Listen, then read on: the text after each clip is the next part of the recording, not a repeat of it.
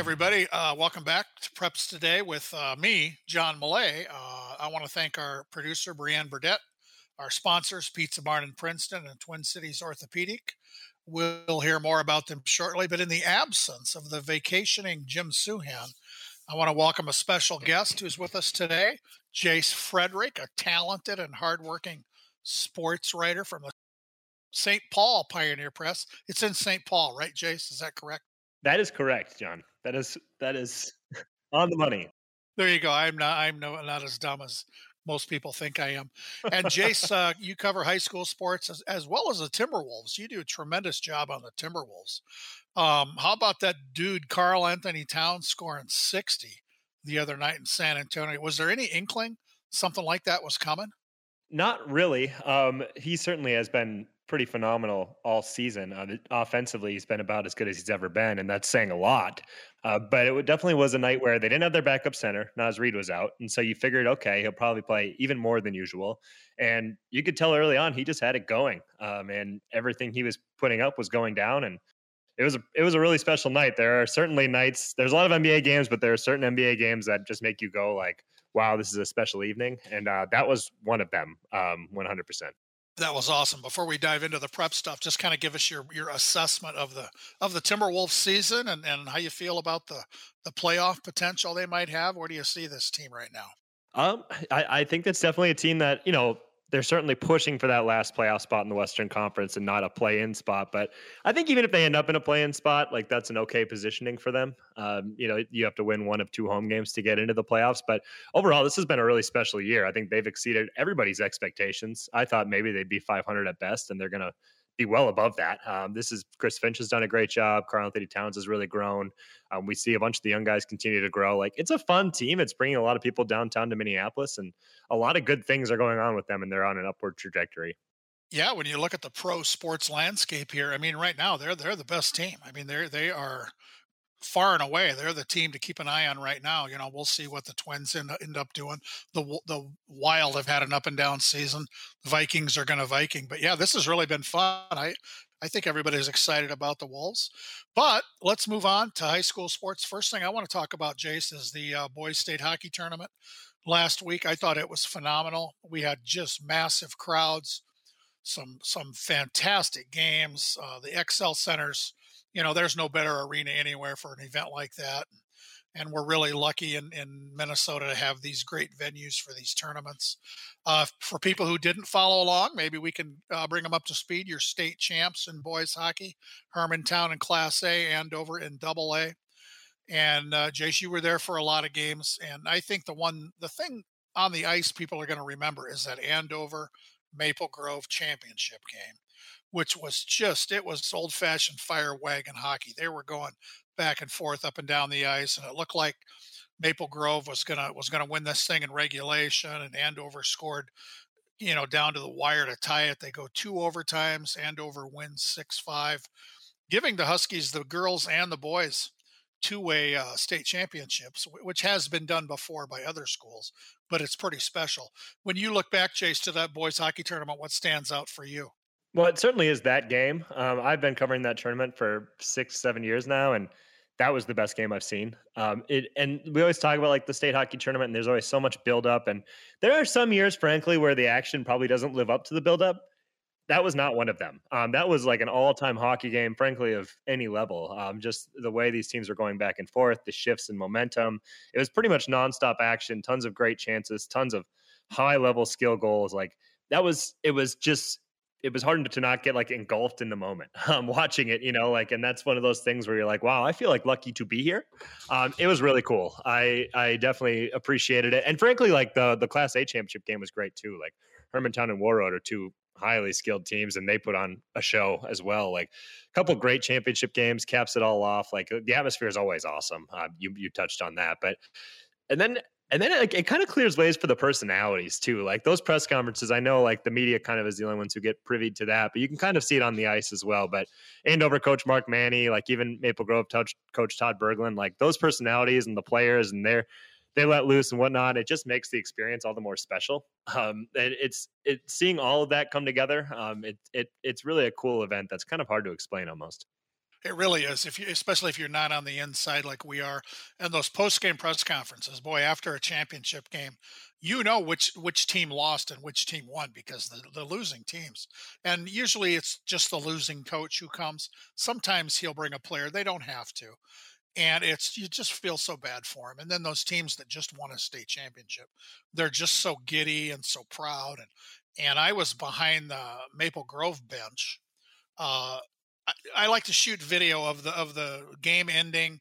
I like to be behind the winning bench as they throw their gear and go out for the dog pile. And uh, this was tough. When it's an overtime, you got to pick your spots. So as regulation was was burning out, I, I was behind the Maple Grove bench, and Andover scored, like we said, to send it into regulation. And I stayed there. I didn't want to jinx it. I stayed behind the Maple Grove bench. They did not win. But I did get hit in the head by a flying puck. That's never happened before. What? You, you talk about you talk about the agony of defeat. Yeah, in uh, I think maybe the first overtime, I was in the tunnel, probably two steps behind the Maple Grove bench, and I could hear everything they were saying to each other. And I, I'm watching the game up on the big board. I can't see much of the ice, and I was shooting video every time Maple Grove went on a rush um, I want to get video of a goal, you know, and it, or at least a reaction to it. Yeah, it sure. had to be an overtime because I wanted video of the gear getting thrown right. and the, the big and moment. the mad rush.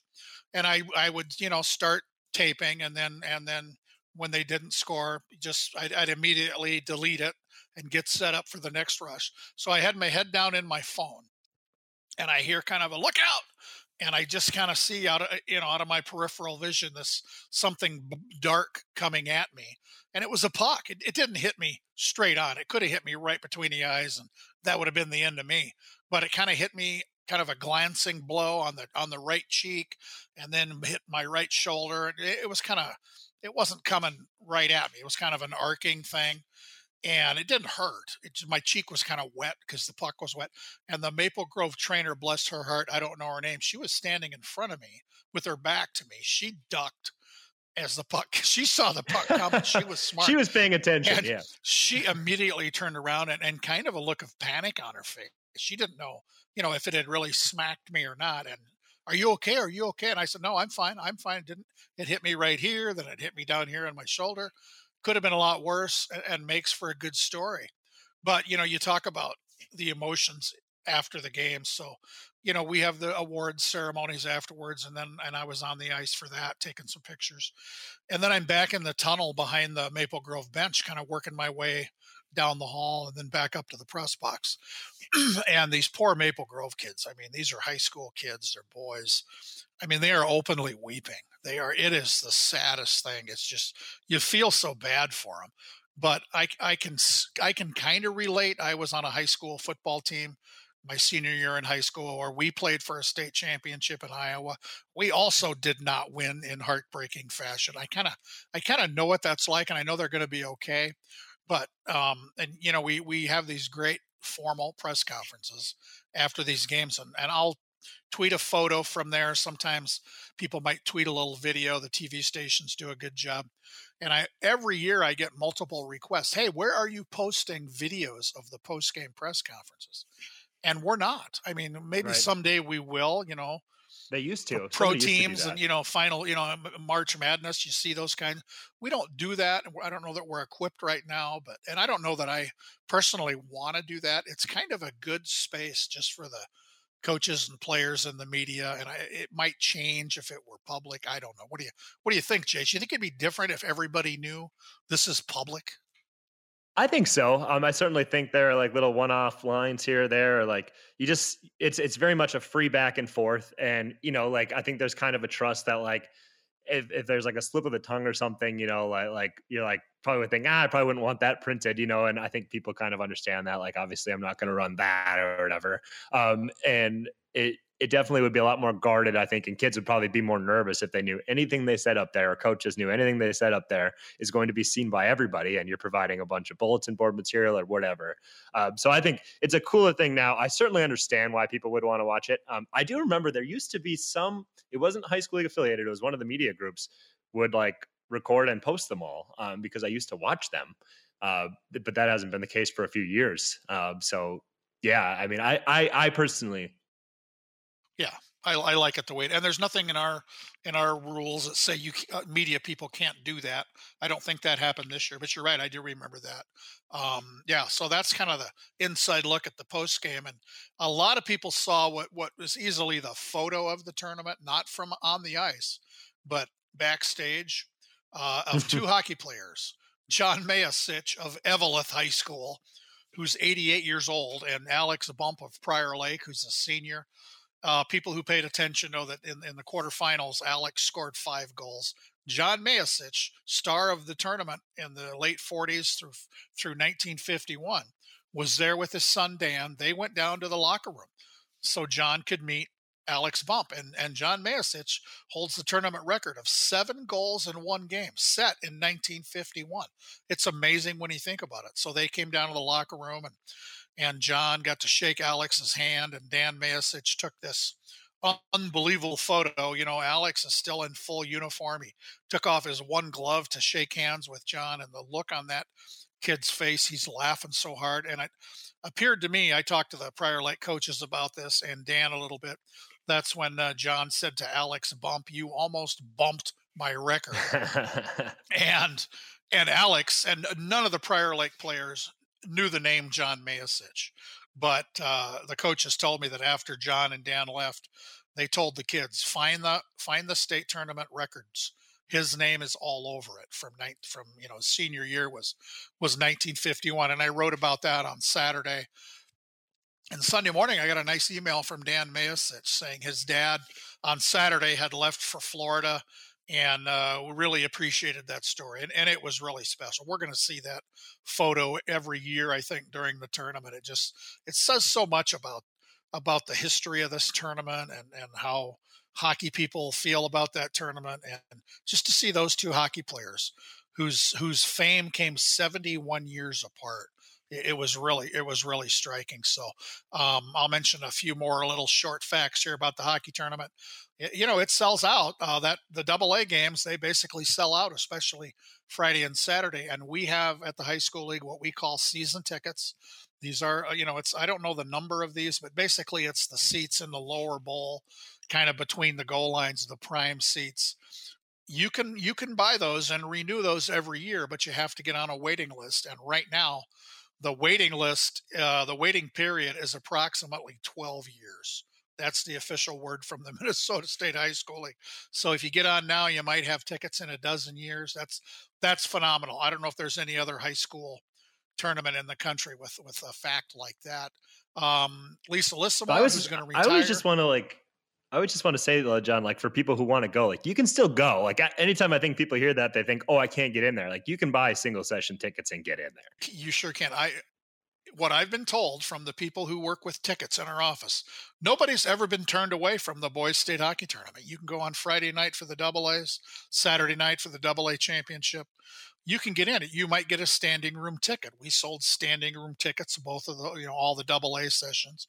Um, you can get in for the class A. It's, it's, uh, there are no real, real reserve seats. You just, you just, you just come on in and those don't, those don't sell out. But yeah, that's my, my understanding, Jace, that you can get in. I know it's intimidating when people hear things like a 12 year waiting list. And there were some minor hiccups, I think, with the online ticketing this year. Some people had a hard time, and and uh, but but I think hopefully everybody who wanted to go could go. And and I don't know if we're going to top this tournament in the next several years, but it, it's always fun. And and for me, and I know for you too, just being back in a big building with a full crowd after what we've been through and we'll talk about that in a little bit here. But that to me, that was phenomenal. Um, let's uh, let's mention Lisa Lissimore a little bit here. She's been with the high school league on our executive staff for 34 years. She's retiring at the end of April.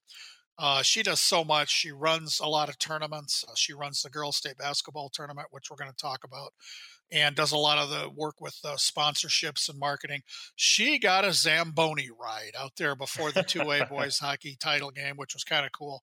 The the Wild had a jersey with her name on it. That was really nice.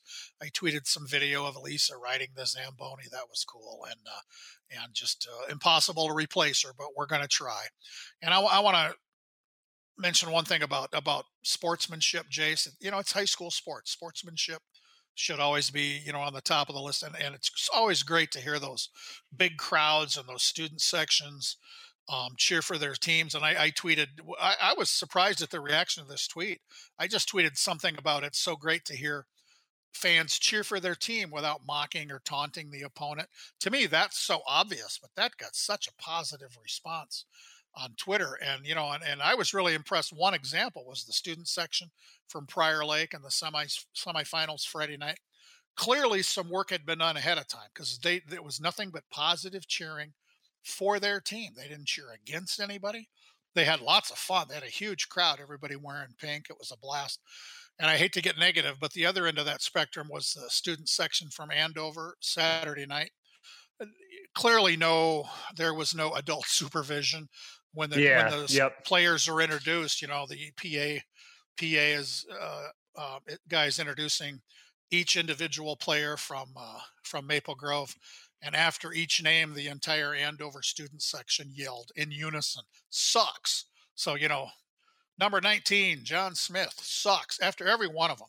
And, you know, that's, I don't blame kids. They're going to be kids, but because they'll, they'll take it as far as they're allowed to take it. And that's, that's failure on the administration's part, you, you know, and the high school league staff, we preach to administrators at whether it's a regular season game in your own gym or wherever, or a state championship game, you got to have adults right in front of the student section so you can nip things in the bud and and they can ask you can we chant this? Can we chant that? And you can kind of direct that you talk to those student leaders ahead of time so you know it, it happens every year um, my my theory kind of is let's see what you think of this jace there's a lot of problems in sports at all levels and most of them stem from how people behave so, on the high school level, my theory is we need to work on the little things if we're even going to have a prayer of solving the big things.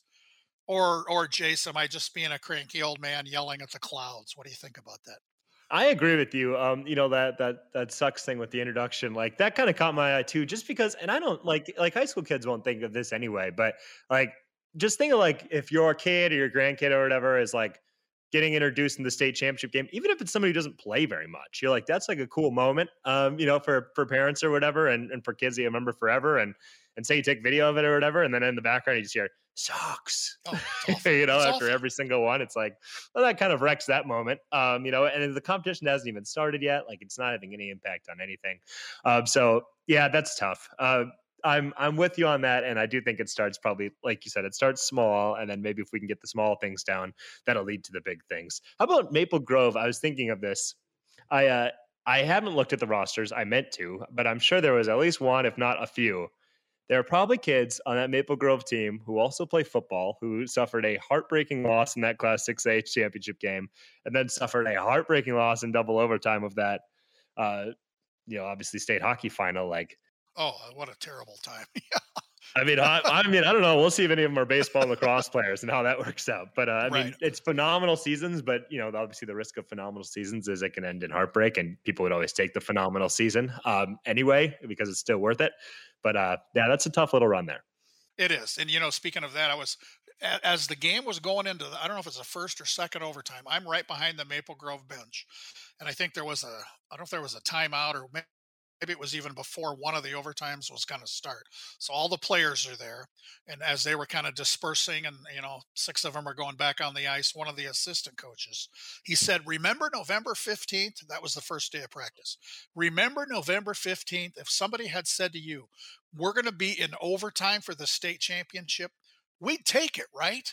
You know like this is a good thing. We're here. Let's do that you know and it just it just didn't come out the right way. So yeah it, it's tough. It's tough to, and like and like i said i've been there on a much smaller level you know a class a football state championship game in cedar falls iowa in 1976 that's how old i am but uh, yeah it, you know it hurts and it hurts but and you know you think about it you know it's been that long for me and when i talk to my buddies it's like yeah that's that's a bummer we should have won that game but we didn't but you know great experiences great memories so let's move on a little bit here uh, we're going to talk about the, the girls basketball tournament this week. First let's thank our sponsors uh, there are always great things happening with twin cities orthopedic and the latest big news with tco they're going to open a new state-of-the-art clinic in a few weeks in Brooklyn Park. It's part of the 610 Crossings development. I know that part of town, north of the 610 off ramp, south of 96th Avenue North.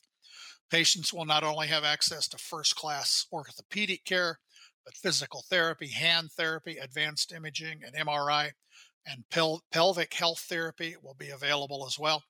And this is not a new part of town for TCO. They already have deep ties to the Brooklyn Park community. They're the official sports medicine provider for Park Center High School as well as Champlin Park High School. And speaking of TCO's new location in Brooklyn Park, uh, the original Pizza Barn food truck is going to be there right there at that location in Brooklyn Park for a big grand opening celebration on Saturday, May 21st. 21st. That's going to be a treat for everybody because we're also going to do a special live Preps Today show on site that day.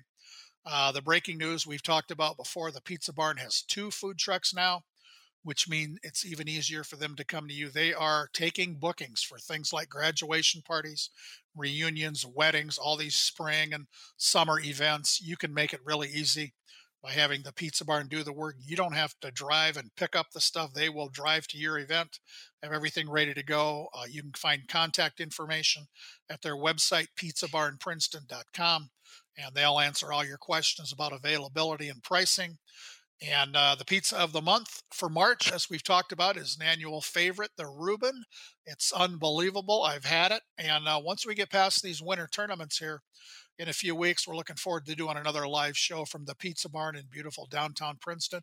And Jace, we just might have to get you to come up there. I bet you've never been to the Pizza Barn, uh, but I assume you are a fan of food. Am I correct? Uh, not only am I a fan of food, but pizza is like many other people, my favorite food. There you go. You're an American. You're a proud American. That's right. Whose favorite food is an Italian? yeah, and tacos. yeah, exactly. Correct. Yeah. Go. Yep. There you proud go. American. There you go. Yeah. Well, thanks to TCO and, and Pizza Barn. Let's move on to this week's tournament.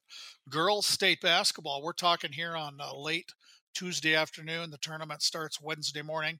No target center for girls basketball. Uh, all the games are at Williams Arena and right down the hall at Maturi Pavilion. Uh, this is really super convenient. We've done this before. Uh, you buy one ticket, you can go back and forth between the two courts. It's great. Uh, Channel 45 and preps45.com will broadcast and stream the semifinals and championship games in all four classes. And our friends, our streaming friends at prepspotlight.tv, they will have coverage online of all the quarterfinals, consolation games, third place games. So if you can't make it, uh, to the University of Minnesota. You can watch all these games online or on television. And Jace, uh, you just wrote about the East Metro Girls Player of the Year, Ronnie Porter from uh, St. Paul Como Park. We're going to see Ronnie and the Cougars this week in the Class 3A tournament. They're going to face Grand Rapids in the quarterfinals on Thursday afternoon. I'm looking forward to that game. Just give us a little preview of, of Como Park, Ronnie Porter, what makes that team go. Ronnie makes that team go. Um, she is. There you go. Uh, averaging I think 22 points, like five rebounds, five assists, and and the five rebounds thing is incredible because she's five two, um, but she has just this incredible skill set. Um, she's been that team's best player for four years now, um, and they've been on the doorstep of state for a long time. They've lost some heartbreaking section finals, and they were in a position to almost do so against De La Salle. Like Como Park and De La Salle are two of the best very best teams in 3A. They meet in the section final. They're down one in like the final minute. Ronnie Porter comes down and hits like the basically the game winning three uh, to finally break through and get them back to state for the first time since 2016. So she's tremendous. Um, not she is undecided where she wants to go to college, but whatever school gets her is going to get a, a really great player. And I think everybody will enjoy watching her play at least one and and possibly multiple games at, at the U of M this week. Yeah, Como's the number two seed in 3A. Becker's the number one seed on the other half of the bracket. So it's Como Park and Grand Rapids, two o'clock on Thursday. You and I will be there for that. Um, yeah, the girls' tournament is always fun. Also, this week, the other state tournament is adapted floor hockey on mm-hmm. Friday and Saturday at Stillwater High School. I've been to that a couple times. It usually conflicts with another tournament, but it's it's a blast. It's a riot. It's so much fun. There'll be eight teams in the CI division, eight in the PI division and that uh, facility at Stillwater High School. Jace, you've been in there. It's uh, it's phenomenal. You know, just for the community, for the school, and events like this. Uh, that's going to be fun. And if anybody is looking out the window, almost anywhere in Minnesota now, uh, spring sports are underway. Softball, baseball, track and field. They started practice this week. The weather could not be much better. I'm planning a little getaway after these tournaments, but I think the weather might be nicer here than just about anywhere I could go. Um, earlier, Jace, we talked about two years ago when COVID killed high school sports. You know, the, we were halfway through the girls' basketball tournament when everything shut down. We had no spring sports in 2020. And over the weekend, I reposted something I wrote uh, as that whole thing was happening at girls' basketball. I invited people on Twitter to share my memories, and is it was it was amazing. Um, who knew then what you know where this would end up? We all have our specific memories, but what when you think back to that, Jace, what do you what stands out for you? A uh, quick point of clarification on adapted floor hockey. That's at Bloomington Jefferson. Uh, oh, Jefferson. Stillwater you're, hosts, you're correct. Yes. No, yeah. Yeah. Just to avoid any confusion good, cl- for anybody good planning clarification. To go. There you yeah. go.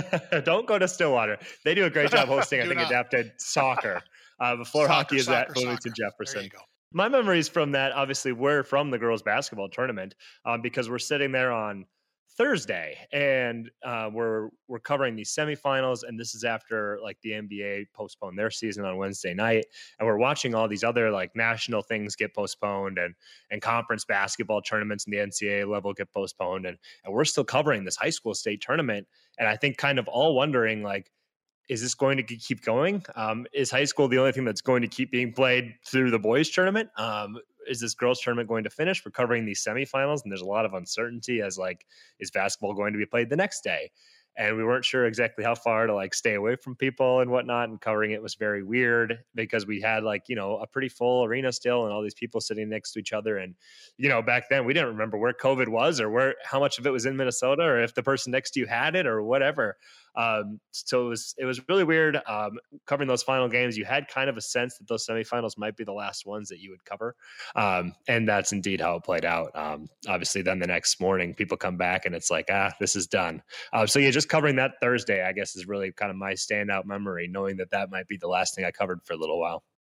Yeah, kind of same with me. I was there Wednesday and it was really it was really as i wrote in this piece i reposted i was sitting next to pat ruff from the rochester paper and he had brought the, that was the first time i saw somebody carrying around clorox wipes he was as he got there he wiped off the tabletop where we were sitting and i had my little bottle of hand sanitizer that i'd carried around for a few days and, and we just didn't know what this was and that wednesday night i got home late and my you know i wasn't going to go to bed right away my wife said hey i'm running to the grocery store you want to go you know it's a quarter of a mile away, no big deal. And as she's, you know, getting her grocery list going, I'm looking at my phone and I'm seeing all this stuff. NBA done. March Madness not happening. I, I, that'll be one of my just biggest memories is standing in the grocery aisles at Cub Foods thinking, holy smokes, the world is changing right now. And as I wrote in this piece, I reposted, I wasn't going back. I'm I, you know, at the time I was 61 years old. I'm diabetic. I'm not 61 now, but I'm still diabetic. And, and my daughter and my wife and, and things I'd read on the CDC website didn't make it sound like it was a smart idea for me to be out in crowds. So I wasn't going back. And little did we know that uh, the thing was going to stop right there. I was in on a bunch of conference calls with people from our office at the tournament, at headquarters. You know, the medical professionals had been consulted, and the decision was made uh, to basically shut it down. Nobody wanted to do that. Um, it wasn't fair to anybody, but um, looking back, uh, the thing I remember thinking was, do you want to be too careful or do you not want to be careful enough? I remember saying that in one of these conference calls you know, saying, I don't know anything about anything, but do we want to be too careful or do we want to be not careful enough because we don't know what's going to happen? And, and I think it was handled well. It's been a tough two years. I, I knock on wood, we're back now. Um, I should point out that at the girls' basketball tournament this week, the University of Minnesota policies are that masks must be worn by spectators and those of us in the media. Now, next week with the boys tournament, uh, that will not be the case. Starting next Monday, the 21st, I think is the date, that mask policy changes, where at sporting events, masks are not required. So some people are going to be upset. Masks for the girls, not for the boys. That's up to the University of Minnesota.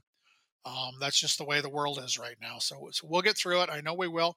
And let's wrap up here quickly with a couple of uh, a couple of things. Uh, most valuable teammate which we do every week at the high school league and on the show. Priya Kingsley is a junior basketball player at Houston High School. She's a leader on and off the court. Uh, her on-court leadership was was seen as she encouraged teammates from her point guard position. On weekends, she helped coach fourth through sixth grade teams. Just past the halfway point of the season, she suffered a season-ending knee injury, but continued to support and assist her teammates, not missing a practice or a game, always offering tips and advice. Congrats to Priya Kingsley from Houston, this week's most valuable teammate. And finally, down in Jordan, there was a special little occasion they had recently a fellow named Jerry Langs Right. I might be mispronouncing Jerry. I can pronounce Langs Weird. that might be it. I don't know. Was honored for his years of service as a PA announcer for basketball, volleyball, and wrestling at Jordan High School. Jerry, this is this is the uh, this is the one that got me. Jerry has been the the PA announcer at basketball games in Jordan since 1960. I'm old, and I was two years old then. So way to go, Jerry. Congrats. And I didn't say he was stopping. It just said that he, the tweet was just they were honoring him. That's a heck of a run. Way to go, Jerry and Jordan. I've heard Jerry work uh, events down there. He's fabulous. He's a good guy. Um, congrats on that. And with that, I want to thank everybody for listening. I want to thank our guest, Jace Frederick, who I'm looking forward to seeing this week at Williams Arena and the, and the Pavilion. Thank our producer, Brianne Burdett. We'll be back next week. Thanks for listening, everybody.